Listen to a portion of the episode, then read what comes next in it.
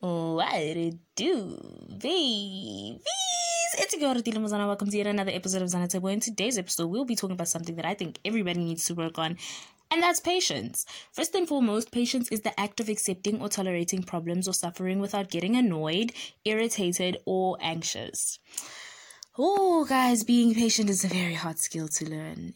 Very hard, especially if you get irritated fast, if your tolerance level is not very high yeah, no, I won't lie.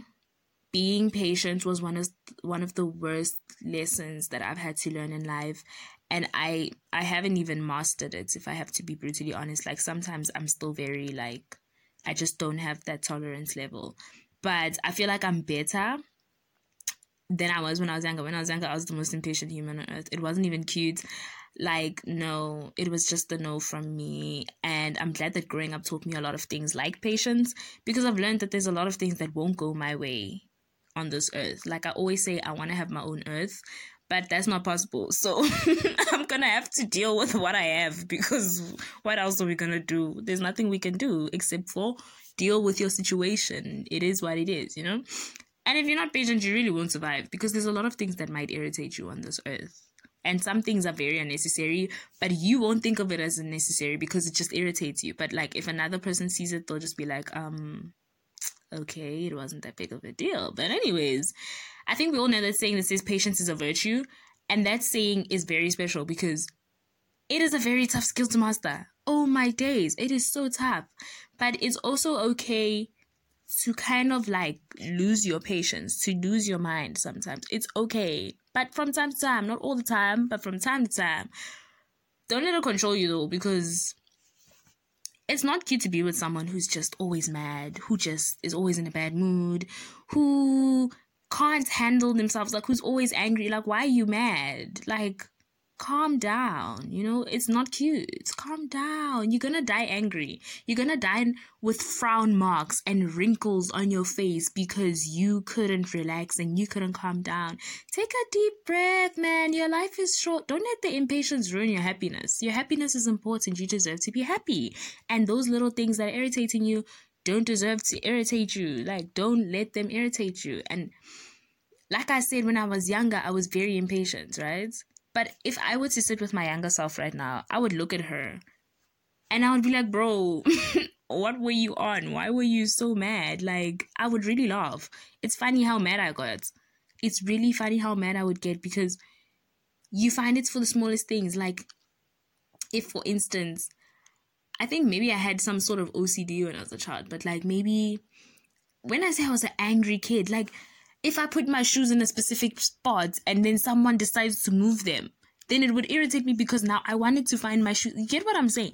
Like it's just the smallest, most irrational things. Like, bro, why are you getting mad? I would really laugh at my younger self if I was sitting with her right now because wow, I would tell her to calm down. Like, bro, calm down. The angrier you are, the worse of a life you're gonna have. Like your life is gonna be so bad if you're angry. It's not gonna be cute for you. You need to live a good life, and in order to live a good life, you need to be happy. So don't get irritated. Don't get impatient, guys. Mm-mm. We don't want that. We don't want impatient people. Don't do that to yourself. No. Uh, I always say it's best to look inside. It's always best to look within yourself and understand yourself. You need to understand what type of person you are, what makes you mad, and what makes you irritated. Because sometimes these things are avoidable. Not all the time, but sometimes these things are avoidable, or these people are avoidable. I think mostly it's people that irritate me, and all these people that used to irritate me are out of my life now. Because generally, I've lost a lot of people in my life, and I am that is one thing I am the most grateful for because now I'm such a happy person. Like, I'm much happier than I used to be. And I'm grateful for that. And I don't ever want to turn back because, mm, chill, I ain't trying to get those wrinkles on my face. No. And like I always say, it's always best to protect your mental health. It's always best to do everything in your life to make yourself proud and make yourself happy and allow yourself to grow and don't let these little things get to your head. Don't make them, don't allow them to make you lose your mind teach yourself to maintain your self discipline and make it a goal. Maybe make it a goal that you can achieve to be more patient and just better yourself, you know? It's always best to do things for yourself because life is always going to be a roller coaster.